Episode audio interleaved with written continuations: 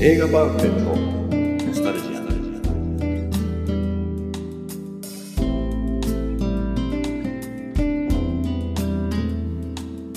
この番組は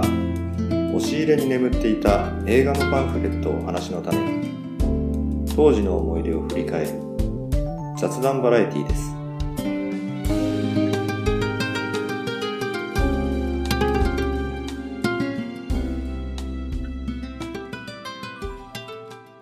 はい、始まりました。映画パンフレットノスタルジアン。はい久々かな、僕が。川上さんはい。そでもないか前回出てないんだけど前回出てないです。ということでですね、今回、えーまあ、どんどん進めた方がいいです ね。はい。じゃあ、えっとメンバー紹介です。はいはい井上です川上です。多いです。はいまた始めてまます。すどんどんどんどん新しい人 が、はもう、もし聞いてる人いたら、もう誰が誰だかわかんないわかんないですね。多分年齢的にお二方の僕一個上になります。本あ、そうですか。 73年生まれ。 74年74あ、だから同世代じゃあ同世代じゃ。ない同世代、まさにノスタルジアンってタイトルにふさわしい、はいさまざまなノスタルジックな話が出るんじゃないでしょうか。同年代ってことはいい。で、ちょっとですね、あの、今回のパンフレットは、まあ、ちょっと大西さんに用意してもらってるんですが、いその前にですね、大事件大事件というか、そうです、あの、初めて、これ、名前読んじゃダメだからね読まないですよ。このノスタルジアンを始めたのが、まあ、およそ1年前。はいえー、と元々は井上さんと僕と高橋勲さん3人で始めて、はいで間もなくなんかね雑誌も、えー、とパンフレットも50何冊50冊いくんじゃないかっていうそろそろね記念を前にして初めてメールでお便りのメッセージが来たお便りですよついにはしそれもあの身内じゃないそん な知り合いじゃない方からい、そうてっきり知り合いかなと思ったんですけどで、 なんであれなんであれでいすよ、あの、君の水槽食べたいの会をはいはい聞いてくださった、えー東京都にお住まいの、えーラジオネームクリスタルボーイさん。クリスタルボーイ50代の方。わかりますクリスタルボーイってあれですよ、コブラの。やっぱりそうですよコブラなんだ俺も、ね、コブラってどっちえスタローンの違う違う違ういや、違う違う違う、これこれこれこれ、最後があんの。あそのコブラあれの敵がクリスタルボそうですね。。へ俺、あれですよ、あの、DVD ボックス持って。今度あれの劇場版がブルーレイになるとかで、なん本当ですか、なんかチラシに載っても出てましたよ。コブラは見てたんですかあ、見てました、見てました。あの赤い服着てるそうそうそうそう金髪のテラサー V1 ですよ。そうそう。へーしかも俺、あの、コブラの長袖の黒い T シャツ、未だに着てるんですけど、左袖に最高がかかってる。じゃあのかっこいいのか。そうなんですかそうそう。あじゃあそうなんだいや俺僕はクリスタルボーイってデビットボーイかと思っちゃってクリスタルっていうクリスタルキングとは関係ないですよ。クリスタルっていう確かねなんかねお酒の CM やってたんですよデビットボーイ昔80年代でもそっちが合ってますねね、じゃあ年代的にも確かあれですもんねなんかまあ、先輩だけどね先輩でしたっけでね、これ、多分、あの、これの回にやった、あの海保君って、あの、3回見たっていうんで、あそうそう21歳の海保君。海保君来たんだ。海保君が来てお「君の水蔵を食べたいを3回見た」って言って「俺に語らせてくれ」ってはパンフレットは持ってきてないけど、その回をお聞きいただいて、こお便りをいただいた。そうそうそう、は20代のね若造の意恐るべ見しにちょっとね、読みますよ。はい。えーポッドキャストで「君の水蔵を食べたい」の会を聞かせていただきました、え3回行ったそうですが、えー私は50過ぎの男だけど6回見に行きました6回ってすごくない、はあまあ続はい、く、はい、応援するくらい泣きました、えー友達と3回1人で3回見ましたなんて読むんだろう桜によしさからかなおい。作品見てないんで。ああじゃあそおの子さんに見てないけど出さ演くらじゃないですか、普通。さくらのセリフの意味の奥深さや、えー発見したのかな、そうそうですね。うんうんえー人生の考え方が非常に勉強になり感動しました君はクラスで3番目に可愛いと僕は言ってたけど私はさくらは宇宙一可愛いと思いました僕は正常な生活ができるまで1ヶ月かかってしまうかかってましたが自分なら10年以上かかると思います DVD も予約して楽しみにしています今後もゆるい感じで続けてくださいえ最後のセリフの意味ちがゃちょっんとしと、た感想ですね、本当でも最後の意味わかんなかったですね。僕はそれでた多分作品を見たらわかるんじゃないですそかうそうそうそうあ、かっこいさん見てない見てないであ、す見てね。るんですかカイ君だけは見てたんだ。カヤ君あだけとはでも見てて。林ああそうそうそう、林さんが持ってきたパンパフレッンフレトッ持ってトた。のは林う。はでもちょっと仕事で参加できなくて。ちょっとリベンジするい。なるほど。のでこのお便りもう一回読むこと 僕は正常な生活ができるまで一ヶ月かかっていました。あ、クリスタルボーイさんだ。失礼しました。で聞いたらねやっぱこれ映画の中のそういう話話で話なんだ。うーでん。海保君にえついにね海保君の3回見たっていう話を聞いてお便りをもらえたよっていうふうに伝えたんですはいは今日ねい。はい。そしたらやっぱ作品がいいんですよっていうねまるで自分で監督したかのよう に誇らしげに何もでもこれさちょっと見ないといかんなとあ思うね僕もね、行こうとは思ってたんですけどね。あそうなんですかかまけてるうちに忘れちゃった。なんか、終わってた。あ、そういうなんかこう、好奇心を、おなんかすごいね、見た人がみんないい。みんないいって言いますようねんしかもクリスタルボーイさん6回でさしかも、えっとスペル見るとやっぱこれクリスタルボーイ見るとやっぱりデビッド・ボーイの方じゃないですかこボーイれがで普すね通のボーイがデビッド・ボーイのスペルカタカナがうがちうなずがちっちゃいあやあつじゃあやっぱこれそっちの方ですよ多分そうなんですかのそのクリスタルいや、クリスタルボーイなんて言い方はしないですう よ。んクリスタルっていう純米詞だったかわかんないけど、なんかそれを合わせたんのじゃないですか合わせたんじゃないかって俺は思ったわけなでるすほどよ。そうかもしれないちょっとどっちがこういうことを話したらクリスタルボーイさんからなんか実はこうですっていうメールでも俺はコブラじゃないかなって、だってそのまんまの名前としてあるってことでしょ。クリスタルボーイって言たうでしだょここのスペルじゃないと思うよあれはク普リス通タにルボボーーイイ多分の伸ばしだよ普通の BOY のボーイあ、ボーイ少年ね。うんクリスタル少年みたいな、そういうなんか意味。うん全然コブラ知らないんだね全然知らない。コブラなんかヘビかあのスタローンしか知らなかっ東京都にお住まいってことでた。へ展示会に来てもらうっていうえ。ああ、まあね。さすがにそれはあれかなまあでもまあ、こんなもんでいいでしょはいちう。とりあえずょっは。とまたみんながいる時あはのみんなでちょっと小躍りしたいい。はいはい。い小躍り、もう一枚でいい、そ、そこまでいいじゃないですか。一枚引っ張んなくてもほ。らめっちゃ嬉しかったもうラやっぱラジオ好きですもんね。うんそういうなんか、ややっぱハガキとかで。そうおやり便り取り紹したいで介しを1年前からしてみたかったははいクリスタルボーイさんどうもありがとうございましたはい。これからもよろしくおお願い願いししまます。どうでちょっと緊張してたんだ。はいはい。すということで今日ははい。今日はですね、大井さんが、やっぱねお、ー相当映画が好きだっていう話は聞いてたんで、あのもののけ姫の回をたまたま聞いたら、川上さんが年間500本見てた時があるとかっていう話昔をのね聞いて、まあ嘘ですよねねいやそうそうおおよそね、んで、僕もおよそ400本は見てた時あるんですよ。そういう気持ちなんですよ。だって、あれじゃないですか。いや、大体見る時って特集上映とか行ったら1日3本とか見ますもからねん。はしごですもんね。そうそうそうそうあの頃は。だから僕もそれぐらい見てた時期もあったりしてたんで、そうすると分かったことがあって、結局そんなに本数見てるとパンフレット買わない。買わないですよ。だから、見た映画はいっぱいあっても、パンフレットがあるやつっていうのは、なんでこれのパンフを買ってんだろうっていうようなのがいろいろあってですね、とりあえずでもその中から好きな映画とかを選んで持ってきたらです、ね、すごいいっぱい持ってきま いしたや、あ持っの、てきていもらったわゆんですよ。る、なんだろう、なんでこの1973年生まれのはい僕がこんなパンフレットを持ってんだって作品ばっかり。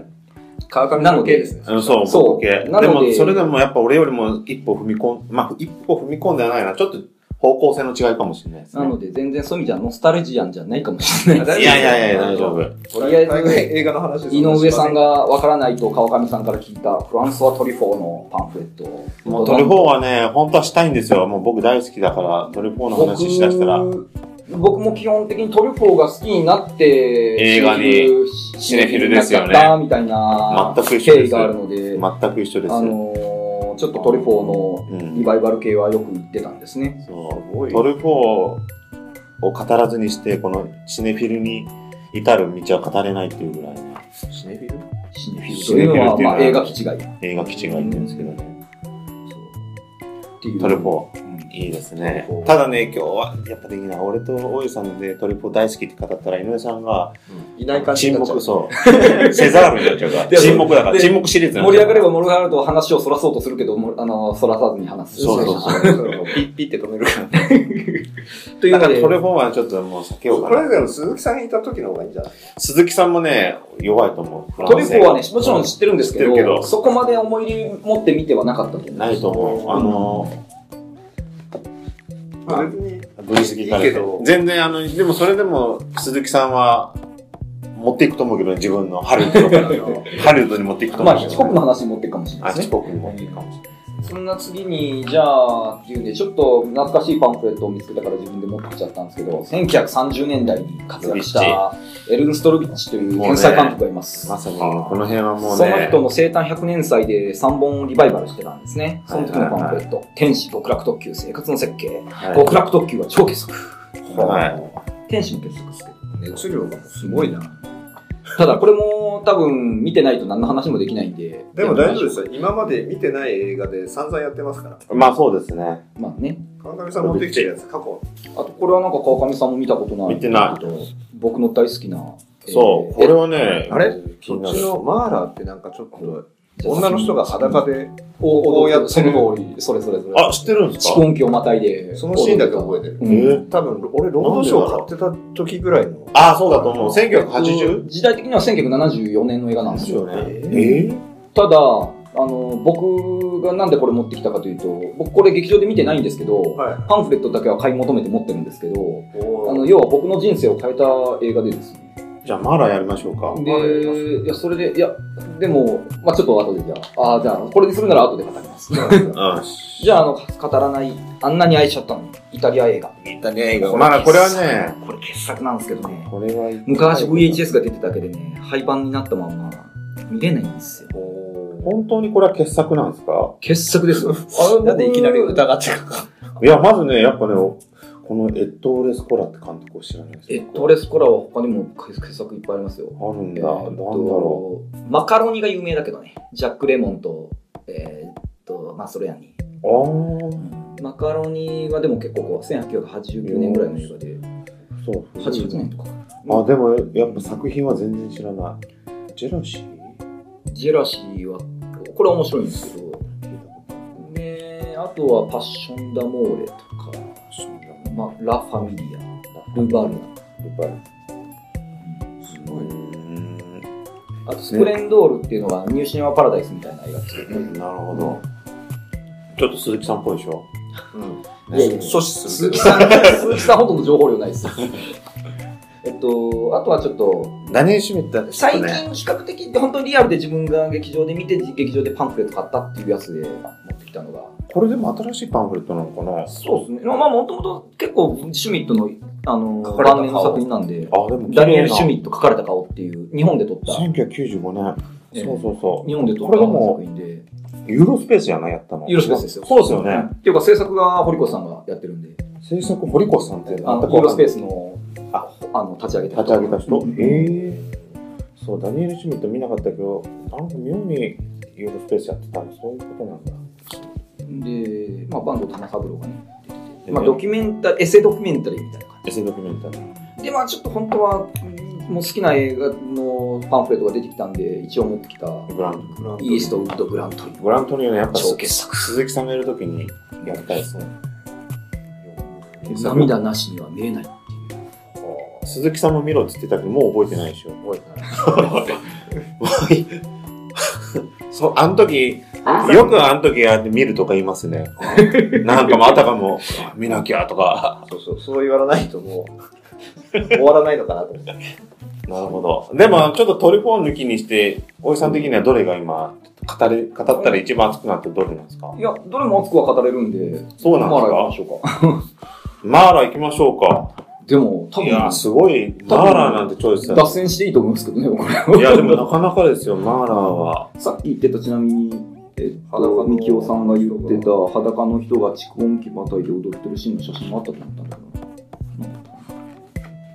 どな。そこだけ知ってる。いや、やっぱりね、あれなんですよ。この、この監督ってイギリスのイギリスのケン・ラッセルってケンラッいセうル。うん監督なんですけど、なんていうのかな、見たのその川村さん。俺はね、これは見てないけど、ケン・ラッセルはね、えっとね、結構見てんで、チャタレイ夫人も撮ってシャトレー夫人がありますね。チャドレ夫人の恋人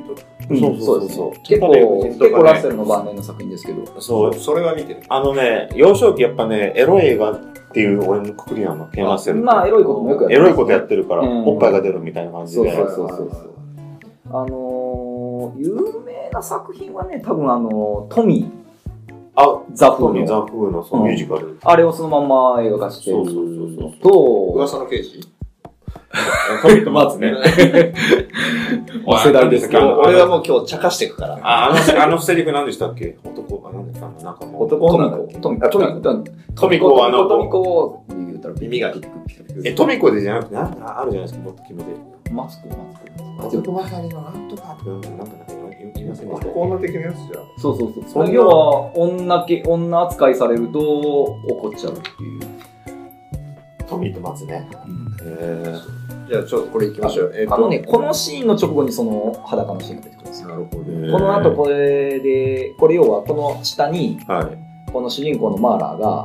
あの、ひこれ棺の上なんですけどね。はいはい棺の上にガラス引いて多分やってるんですけどね。なるほど。ねあのこの棺の中に入ったらその棺の上で自分の上でこの踊ってですねこの陰部を自分の顔に近づけてくるみたいなので、マーラが顔を背けるみたいなそんなでその後だんだん裸になってって、うん。あの裸で蓄音機またいで踊ってるみたいななんかそんなシーンまああのマーラの夢のシーンみたいなあ、そうなんですね悪夢のシーンみたいなはい自分の奥さんがあのそうそうそう淫乱な感じ。淫乱な感じで出してきちゃう。他の男たちにもて遊ばされ、あもて遊ばれるので喜んでるみたいな、あーなるほなどんかそんなシーンなんですよ。なるほど、なるほど。そんな感じだった写真、確かに。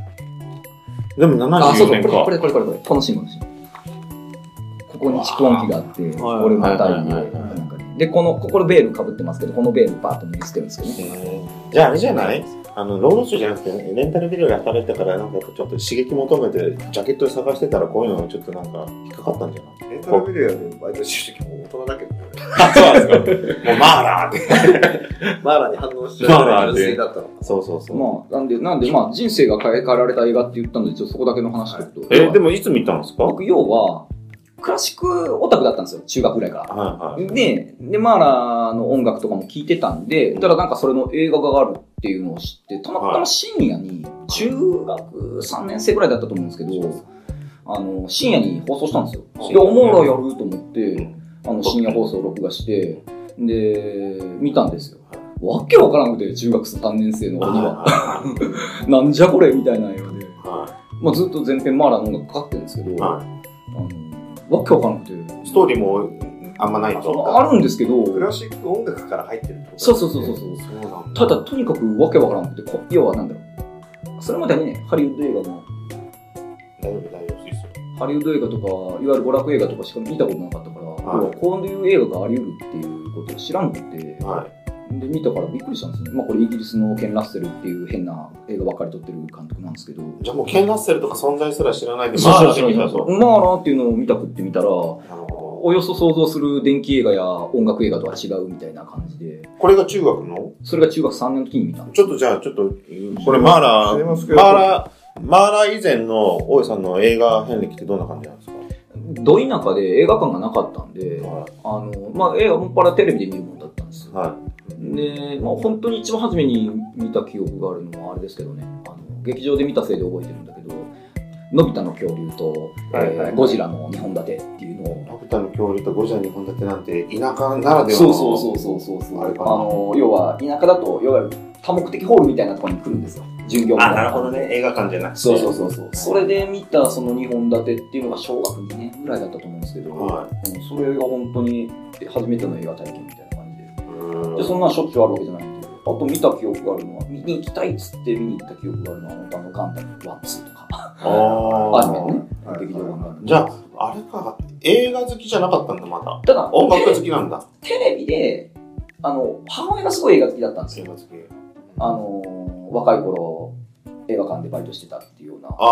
あで、バイト代もらわずに全部タダで映画見せてもらってたみたいな、あ。あ、そうななんんかですそんか。な映画好きだったんで、しょっちゅう母親が深夜でやってる映画とかを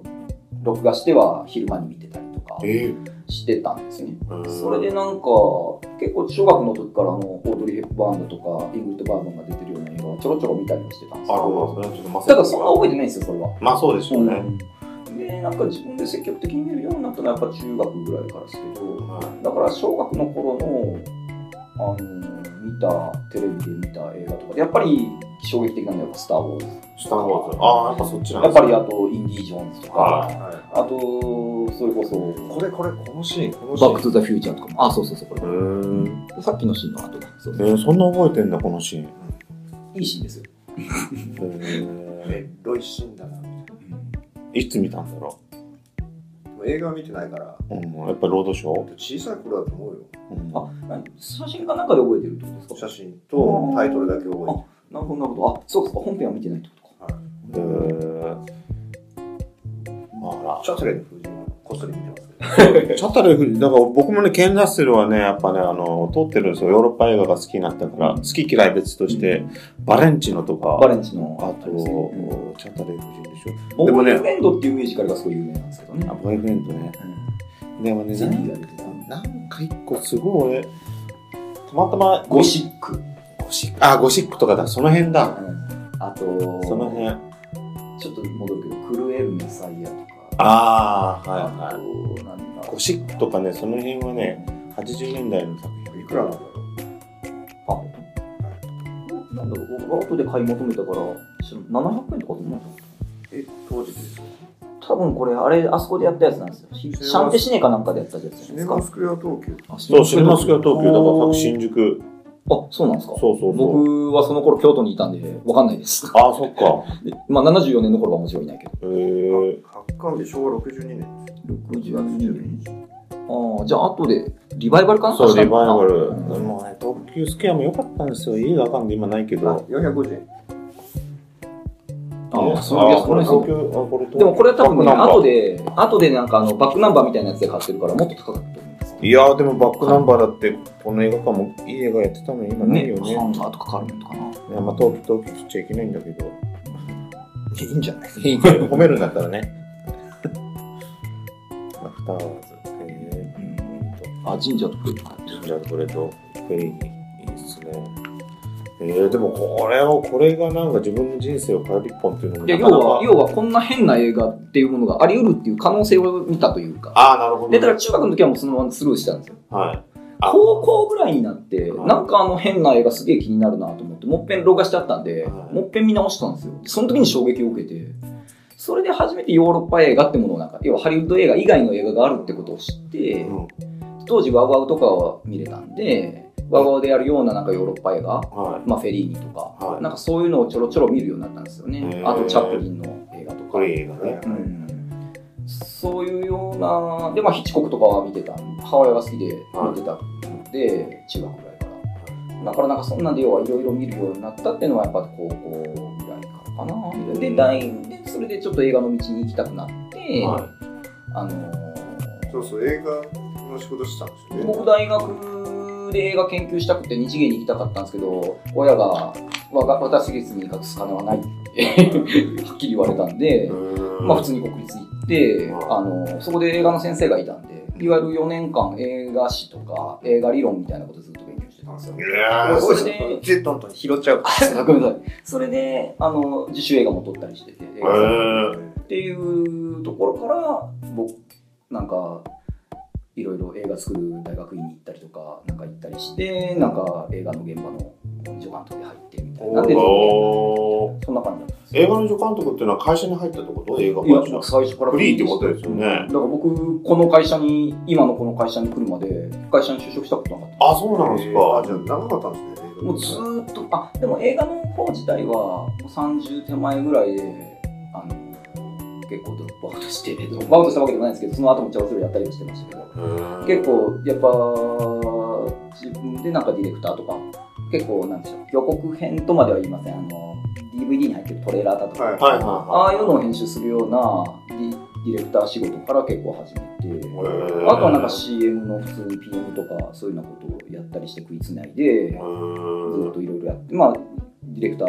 そのうちやるようになって、えーみたいな感じでもディレ結構 VP がメインですけどねなるほどうんね。でも映画え大学へって映画理論とか習わんだと。うん、そうなんですよ。だからずっとやってました。だから、それこそ僕もけんあの卒業卒論の対象はヌーベルバーグでした。ヌーベルバーグ、うん。それで、まあトリュフォーが好きになったからヌーベルバーグ。やだな、一緒に喋るの。俺がもうなんかもう軟弱にま見えちゃうよ、ヌーベルバーグ語り合って。ッキがさ、熱気がある。いやカーテンションメッキが剥がれる自分が好きなとこしか勉強してないから、そんなあれですけど。どうしよう。調子こえてトリュフォーを一緒にやろうなんて言ってフてラン。スフランスまで行ったのにね。ねえ。フランス語も喋れないしフさ。ランスに行って釜掘られて帰ってきた。かまほられてない。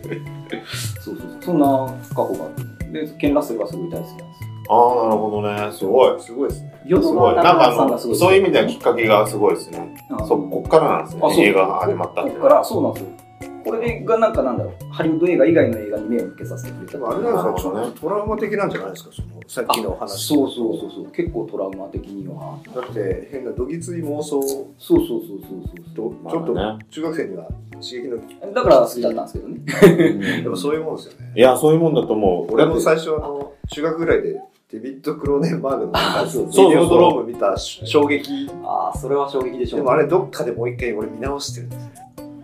デビッド・クローネンバーグデビッデビッド・クローネンバーグって言うのがいいよ。そうそうそう食いたいドククリスファー・ウォーケンね、先あ、クリストファー・ウォーケデッドゾーンの。ン。最高の俳優じゃないですか。うん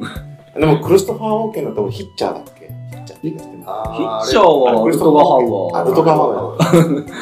あれトラウマ映画だなえっと、バポーラホーね。った。そうそうそう。俺ヒッチャー見たヒッ時チャーハーファー行ったも追い詰められて見てうねんあれもこうあったね。まあ、あれはね、小学校か中学ぐらいですよね。そう、なんか、そうデビクロは、僕もうそれ好きです。デビクロっていうところはもう境界だったんですよデビクロ ドラクロみたいな野良黒、ちびくろ三本言っちゃいけない。言っちゃいけない後編に続く。